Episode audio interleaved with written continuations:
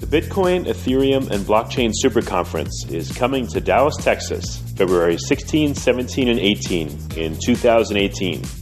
If you know of a better way to get the latest insider knowledge about crypto, to hear directly from the top minds in this field, to interact personally with 800 fellow crypto lovers, hodlers, investors, miners, traders, developers, and founders, then I'd like to hear about it. If you don't, then you don't want to miss out. Register today for the Bitcoin, Ethereum, and Blockchain Super Conference. Go to bitcoinsuperconference.com and register today as a super early bird to get the lowest rates on tickets and hotel rooms. That's bitcoinsuperconference.com. Welcome to Almost Here, Round the Corner of Future Technology podcast with Richard Jacobs. Future technologies poised to transform our lives for better or worse are the focus of this podcast. Almost Here means these technologies are now here and starting to be used, or just around the corner, from Bitcoin to artificial intelligence, 3D printing, blockchain, virtual reality, and more. Hello, everyone, and welcome to the Future Tech Podcast. My name is Josh Thomas, and I am here today with Shuo Chen from Singularity University. Hello, Shuo. Hi, Josh. Thanks for having me. Well, we're glad to have you. And uh, what Singularity University is, to my understanding, is you are leveraging the world's cutting edge technology to solve some of the world's biggest problems. And that's a that is a mighty mission statement, to be sure.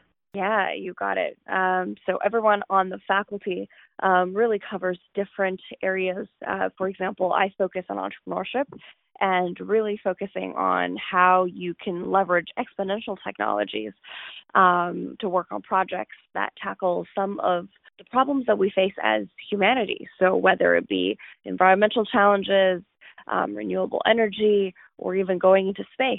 So um, fortunately, I don't have to tackle all the problems as one person. Yeah, you got help hopefully because uh, that's uh, quite a few levels of expertise there. Um, so, okay, so you're you're a faculty member of a university. Uh, what exactly is your role? So, my role on the faculty um, is a, a couple. So, as you know, SU has a number of different programs. And uh, one of our biggest focus areas, um, well, I guess can be into two. One is our GSP program, uh, our Global Solutions program, where we actually enroll um, entrepreneurs or aspiring entrepreneurs in a program that teaches them about exponential technologies. And our, our second prong is our executive program. So, uh, tell me quickly what you do for entrepreneurs, uh, especially tech entrepreneurs. Yeah, so for tech entrepreneurs, we have a number of different programs, um, ranging from our GSP, uh, our Global Solutions program, um, that puts them through a boot camp that teaches them all about exponential technologies, um, all the way to our uh, our global conferences that just brings tech entrepreneurs together um, for a clash of minds in uh, in uh, just span of two days. Wow. Okay. Wow. So this is definitely a big deal for sure. Yeah. Okay.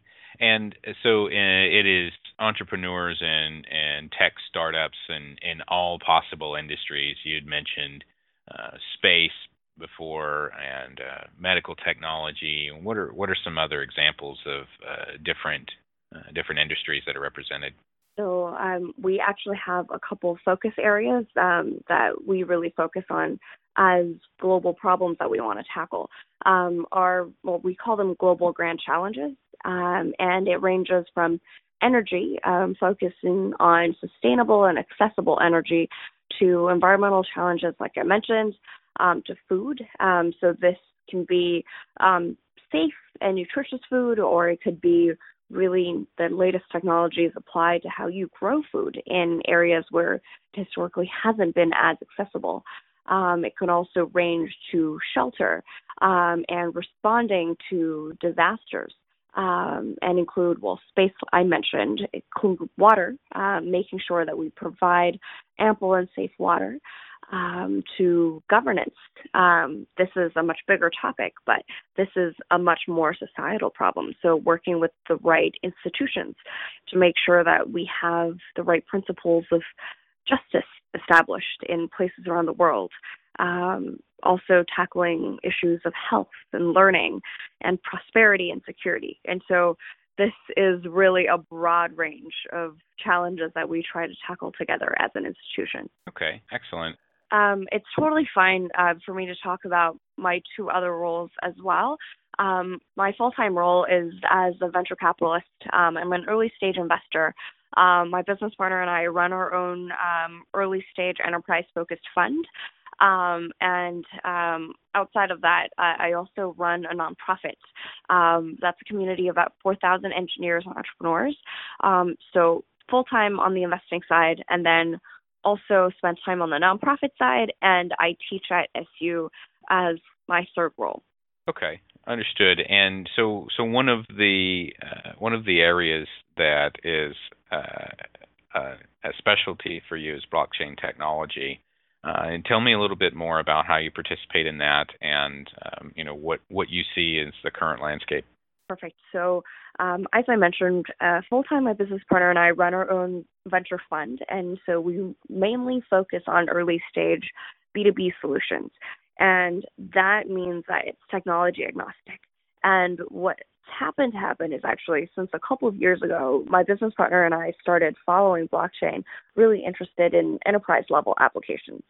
Um, and so we've been really exploring different opportunities. And a lot of the time, everyone gets focused on financial applications of blockchain technologies and kind of forget the rest of the applications, or it doesn't get talked about as much, just given the sheer scale, especially in the recent year, of how much uh, folks have managed to raise through ICOs.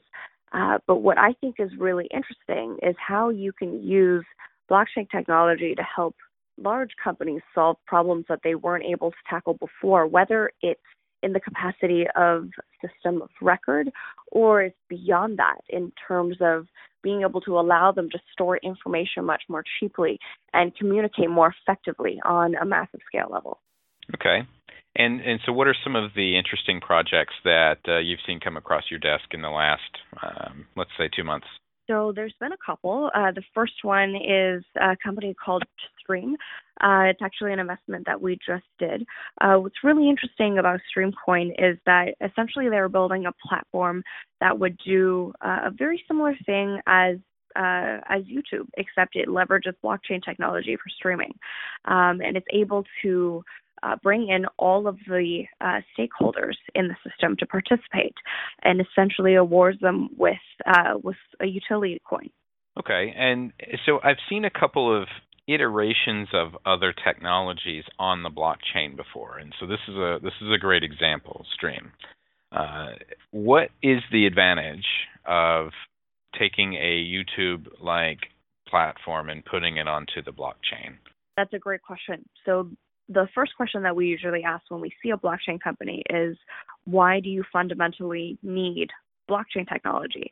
And I think your question really uh, gets to the core of that. So, if you don't use blockchain, is there another way uh, that's more effective? So, I think in order to answer that question, we really need to look at the couple of key characteristics uh, to blockchain um, that distinguish it from any other way. So, for example, um, if you were uh, just simply a system of record, can you use another type of database that's more effective to communicate um, and just avoid using blockchain altogether, especially because, in terms of infrastructure, there's a lot of places where it's not yet fully mature. But when it comes to video um, and content platforms and streaming, I think the biggest reason as to why uh, blockchain is a really effective way uh, is because fundamentally, uh, blockchain is decentralized. And as you would have with any content platform, essentially you have both content creators and uh, content consumers, essentially. And so when you have a platform like that, having a decentralized way to be able to give everyone who's a participant in the system uh, a buy in to essentially together make the community more valuable um, is actually very effective. And two, uh, blockchain is actually fundamentally a really cheap way to store and communicate data with the hashing function. And this is uh, a characteristic that a lot of people don't necessarily talk about, but I think it is quite important. And so when you have something that allows you to um, really transfer data more efficiently than before, I think this is a really powerful uh, way to leverage systems. So let me ask using Streamcoin as an example because you're talking about it. I actually think it's a great example because everybody in the world knows what YouTube is, uh, yep. and this is and this is some kind of blockchain iteration of a a YouTube. Uh, but but YouTube is already really really efficient at delivering you know highly compressed, high quality video, and you know there's hardly any lag times, and you know they've got tons of server space out there and it's got a brand recognition that you know everybody knows. Uh, what advantage would a consumer have to start using Stream versus YouTube, and what advantage would a creator have to start using Stream versus YouTube? That's a great question. So there's a number of reasons, but I absolutely agree with you that YouTube is already very efficient. Why do we need a new platform? Well, for content, uh, really consumers, the key reason is that YouTube's fundamental business model is advertising driven. So, as long as you're a participant on the network, actually, whether you're a content consumer or you are a creator, essentially, in order for both of them to maintain a sustainable system, for example, me as a consumer, I have to get used to the fact that whether I whether it's I pay a monthly subscription fee or I have to consistently watch advertisements. Um, and either way, essentially, my data is being collected and being monetized in a way that essentially would get directed to advertisements. And whether or not I, as a participant, like a video, comment on a video, or become a very active, uh, I guess, node in terms of engaging in content doesn't really matter because that activity in and of itself doesn't fundamentally create value for the content creator. So as long as they get the right number of views, it really doesn't matter whether or not I comment. However, well, actually, similarly for the creator of the content, if uh, as the creator, really their only option is to get as many views as possible. Now, there's a number of them who have managed to find some other business models outside of YouTube. For example, if they start a subscription business or if they sell a product outside of YouTube that they then advertise or create content around that's obviously a way to go, but it's not something you can monetize on YouTube itself where you can start to sell that product. And what a platform outside of YouTube is able to do is to make every single participant in that system valuable, essentially. So, me as a participant, if I hold a virtual currency that is linked to that community, instead of just liking the video, I can directly tip that currency. And that and the more people that use that currency, the more valuable that currency is. And so my presence as a participant on the platform as a consumer of the content actually becomes valuable. And similarly for the obviously the creators, whenever they create content and they get tipped, direct revenue rather than having to rely on purely advertising. Okay. And and so the way that a content creator uh, monetizes this is somebody somebody likes their content uh, or interacts with it in some way, and that that consumer then gives them a, a tip for uh, for a good job or something. So you can imagine an analogy where right now you would see a YouTube video and you would hit the like button, and equivalent, well, I guess in terms of analogy, um, essentially what would happen on this platform is that instead of clicking like, uh, or rather with clicking like, it would transfer an X number of coins that would be rewarded to the content creators. And where does where do those coins come from? And so this is created by the community um, as a way of rewarding content creators. Got it. So and and that's just one of the projects that you are um, that you're investing in now, and and uh, it certainly does seem interesting. It reminds me of uh, Steemit, which is a, a, similarly structured uh, content generation platform. People get rewarded exactly. for you know writing good content, that sort of thing. Okay, so it's kind of yeah. like the Steemit for video. So it's very similar to that. Um, I guess the only difference um, as to this particular company um, is that the startup actually started from a pure tech perspective, where they were really focused around uh, streaming technologies. Um, and so they actually didn't get started just as a video platform, um, but the team has uh, very technical backgrounds and they've been working on video streaming for a number of years. Okay. Excellent. And so, as with your position as an investor, I'm sure you've seen your share of uh, of great ideas, and you've seen your share of uh, of crummy ideas. Um, you know, I, I'm not going to ask you to, you know, go through the hall of shame or anything, but uh, of of all of the deals that come across your desk, what percentage of them are are actually attractive uh, enough for you to to want to move some money around? That's a great question. So I guess that's the only downside or the biggest downside of the job is how often we have to say no. So, in terms of, well, actually, no matter how good your deal flow is, uh, we have to account for the unsolicited pitches. So, I get tons of emails just inbound. Some people figure out my personal email or my corporate email, um, and I get tons of messages through LinkedIn all the time. And so, just on, on a day to day basis, I get at least couple hundred of unsolicited messages uh, just across email and LinkedIn.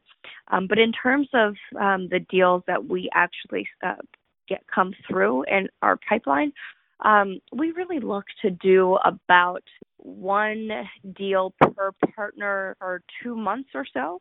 Um, and that is relative to the industry uh, a pretty normal speed. And by industry, I mean not specific to blockchain focused uh, funds, I mean just general funds.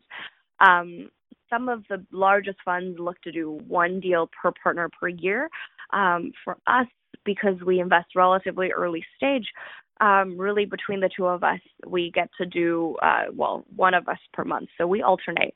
Um, and the benefit of that is we get to focus on the companies that we invest in, but also at the same time, really be able to dig into one industry to make sure that the company that we invest in is really who we think are going to be the winner in that sector.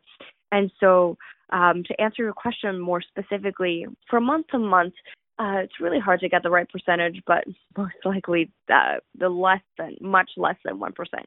Okay, yeah, and and that that makes sense because there's there's a there's a lot of stuff out there, and there's a lot of guys out there that want money, and there's a lot of guys that need money. Um, but it's it's always good to get this in perspective.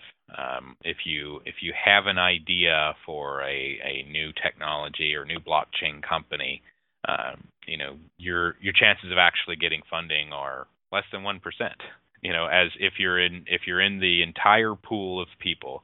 Uh, now, obviously, there are things that you can do to increase that percentage. You know, by mm-hmm. getting a good team and you know getting the right introductions. But if you're just somebody with an idea, um, you're you're you're kind of like one in a hundred, one in a thousand um, trying trying to get the attention of of someone like you that actually puts the money into it, and and that's that's a good perspective to make sure you keep in mind um, for for anyone who's creating uh, a new business or a new idea that's seeking funding. Um, you really do have to stand out. And let me just ask you, speaking of that, if you uh, don't mind me adding a very quick context sure. to your comment earlier, so I uh-huh. absolutely agree. There's a number of things you can do to increase the chances of that, and just being based in Silicon Valley actually already improves the chances a lot more because essentially you have the opportunity to run into investors in coffee shops. Um, but more, I guess, in addition to that, this is also where essentially blockchain technology has become really powerful because it's enabled ICOs or token sales. Well, to, to be really um, technically correct. If you speak to lawyers, they would recommend that you call it token sales instead of ICOs because it's not necessarily a security that you're selling, whereas ICOs imply something um, that's very similar to IPOs, security sale. But um, this is the first time where we saw any other method of raising funding be many times of what the venture capital industry is giving out. So as as revolutionary as crowdfunding was before, it never reached 10% of VC funding to all the startup companies that were in the spaces where crowdfunding was really um, kicking off, uh, particularly in the hardware space. But if you look at ICOs, I'm sure you saw just how much money was being raised. And this is not just in the US, this is around the world we see really around the world. China was, um, and then there was the ban, but you also see Singapore and Switzerland becoming new hotbeds for startups raising funding via ICOs. So I think it's a double edged sword in that it's a really powerful tool for folks who otherwise have um, to go through a long and difficult process to raise through VCs and have it be a really small hit rate. But at the same time, folks who actually go raise the most successful ICOs are people who typically have raised and uh, raised through a pre-ICO and have raised from um, reputable VCs and people who go through the process um, actually learn through the process and are scrutinized and actually make the relevant changes to make their business long term successful. So, just to add a little bit more context to um, sure. um, your comment around funding. Understood. And so, and so, aside from being based in Silicon Valley, uh, what would you say? What would be your top three tips for a, a company that is seeking funding or, or, or seeking your attention? What would be your top three tips of you know these are the common things that most people just get wrong, and, and if you get these right, you're you're standing above the pack. That's a great question. So what, it really depends on what industry the company is in. If they're building a software company that sells to large tech companies, and most of the tech companies are headquartered here where the decisions are made, then there's really no excuse for not being based here. However, if it is a software company that's selling into, for example, Fortune 500, uh, 500 companies where they can argue that where they're based, they're able to sell into a lot of headquarters, that I would find convincing. So essentially, if they're not based in Silicon Valley, convince me why they're being based where it's optimal. And why there's no other company getting started won't have an advantage over them. Because there's so many different startups getting started every single day you really have to think about well is the decision i'm making going to help me best enhance my chances? It's interesting that uh, your geographical location has such an influence on this because you haven't you haven't said anything about you know how great their technology is or how revolutionary or any of that stuff you're it's a very practical thing. Uh, are you in the right place to be absolutely. able to be successful? absolutely because your geographic location actually has tremendous implications because one it affects how much funding you can get and that can play a big role in terms of how quickly you can grow. And it also affects who you can hire and I think as a startup, there's really three core things you need to do right. One is your fundamental technology and your business model. The other two components is how you raise your money and who you can hire, right? And so in Silicon Valley, you can hire relatively easily and perhaps even convince people who are working for Google and LinkedIn and Facebook to join you in this mission to change the world. But if you're based elsewhere, it might be a lot harder to get the best engineer to join you. Um, and so, if you're in the energy space, on the other hand, if you're based in Texas, it makes a lot of sense because a lot it's really booming in terms of the energy sector. If you wanted to hire people who are coming out of large companies, or if you wanted to work with um, folks in different parts in the whole supply chain of things, that's where you find the right people. And so it really depends on which sector you're in. And so to come back to your question um, in terms of the top three tips, number one is making sure that you're in the right place. Um, it's important. It's very important.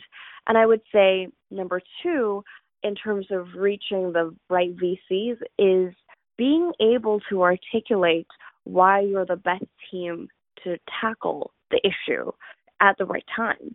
And so, most likely, the idea that a team is pitching to me is not the first time I've heard the idea. Um, just like earlier, I was telling you about Streamcoin, and you know you've heard about Steemit, and so I think what ultimately makes a difference is when a founder is able to convince me that they're the best person to do this, because really there's very few new revolutionary ideas that investors haven't yet heard, and so they'll be convinced that you're the right team to do this for a number of different reasons, and particularly in the enterprise and software space, it's 80% about experience and 20% about technology. Because when you're building a, an enterprise technology, even for a company like LinkedIn or like uh, or uh, like Salesforce, obviously now they're much larger platforms and it's harder for you to just copy and replicate. But in its early days, well, really, it it doesn't take um, a, a patent level uh, or super amazing engineer to be able to replicate a similar platform to what LinkedIn has or to what the core uh, software that Salesforce is building. So ultimately, what differentiates a team from another to successfully being able to build this is their experience. Do they have the right, whether it be operational or sales and marketing experience, to be able to build a platform this large? And so that's really the second thing that I'm looking for.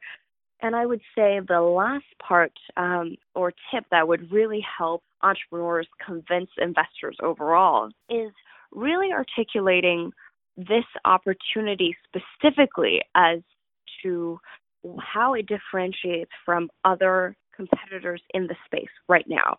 I think a lot of the pitches that we get tend to say we're the only company or we're the first company that does this. And as an investor who has seen a lot of pitches in the space, it tends to lose credibility a little bit when we're like, actually, we just saw another pitch similar to this. So I would say focus on one niche area and just be realistic about why uh, your startup in particular wins. Um, and I guess to also add a little bit more context specific to the crypto and blockchain space, just given how successful um, we've seen a lot of ICOs or token sales have been, we've seen a lot more entrepreneurs really rush into this space. And so it's very easy to just be an entrepreneur building something in the blockchain space, but not necessarily having the right edge or the right platform or the right set of experiences.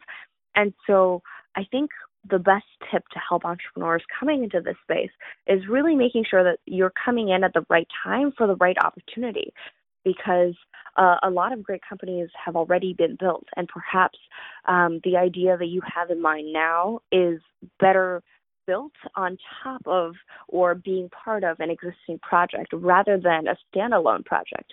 And so, really evaluate whether or not this is the right project to build separately. And if so, then absolutely make sure to highlight to investors that you're pitching to how it's different. So to sum this up, you're this is great by the way. I'm I'm, I'm glad you shared this. Uh, if if if I were to sum up the the best three tips to get noticed and and get funded, be in the right place, be the right person, and be clearly different. Absolutely. That is uh, that is priceless advice that you just shared here, and, and I hope that uh, anyone considering starting a new company will will heed that advice because uh, there's there's really nothing revolutionary about it. It's it's just you know it's not that easy to do. It's easy to be in the right place. You just you know find out where it is and move there. Uh, but convincing somebody that you are the right person uh, takes a little bit of effort, and uh, clarifying how you're different takes a little bit of effort. And uh, as I'm sure you've seen with the sub one percent success rate, uh, most people just don't take the time to do that, right? Yeah. Um, in fact, most of the messages that I get are um, cold emails that say, "Well, you know, hey, I'm working on this new startup in this space," and usually it's a very generic term that says, for example, I'm building uh, an AI startup. Um, and uh, really it just asks for funding in the first email.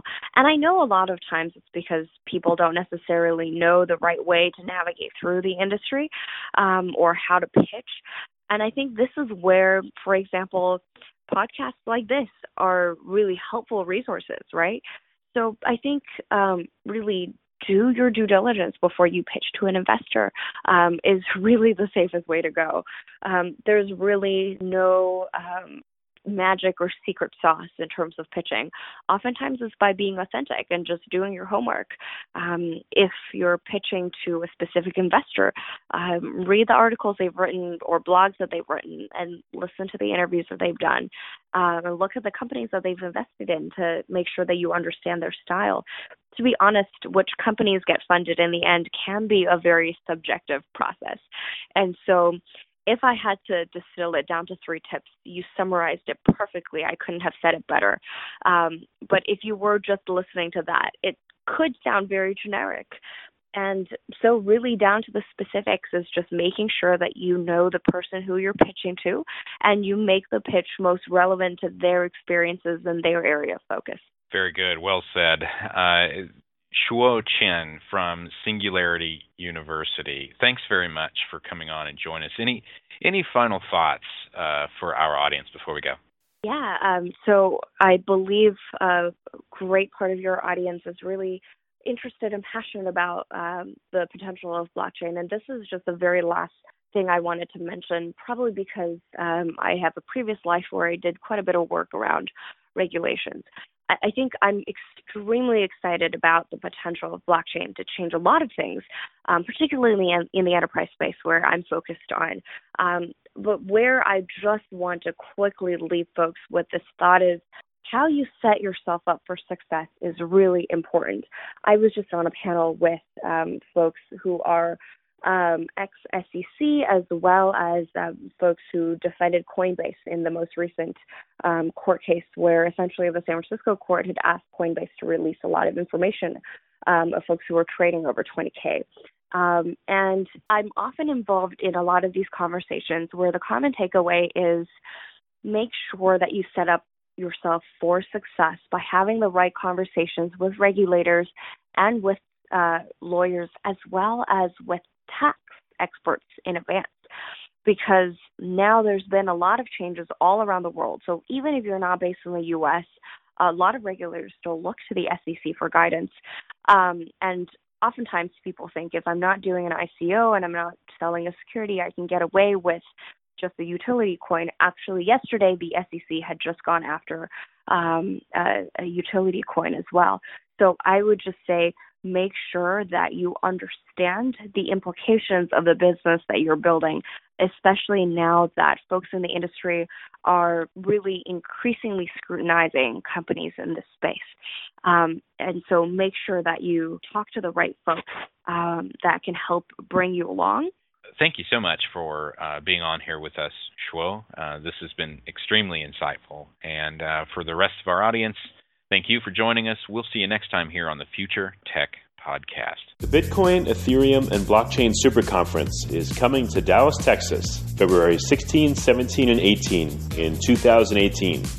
If you know of a better way to get the latest insider knowledge about crypto, to hear directly from the top minds in this field, to interact personally with 800 fellow crypto lovers, hodlers, investors, miners, traders, developers, and founders, then I'd like to hear about it. If you don't, then you don't want to miss out. Register today for the Bitcoin, Ethereum, and Blockchain Super Conference. Go to bitcoinsuperconference.com and register today as a super early bird to get the lowest rates on tickets and hotel rooms. That's bitcoinsuperconference.com. You have been listening to Almost Here, Around the Corner Future Technology podcast with Richard Jacobs. Subscribe to this podcast, post a review, to discover more future technologies that are poised to transform our lives for better or worse, such as Bitcoin, artificial intelligence, 3D printing, blockchain, virtual reality, and more.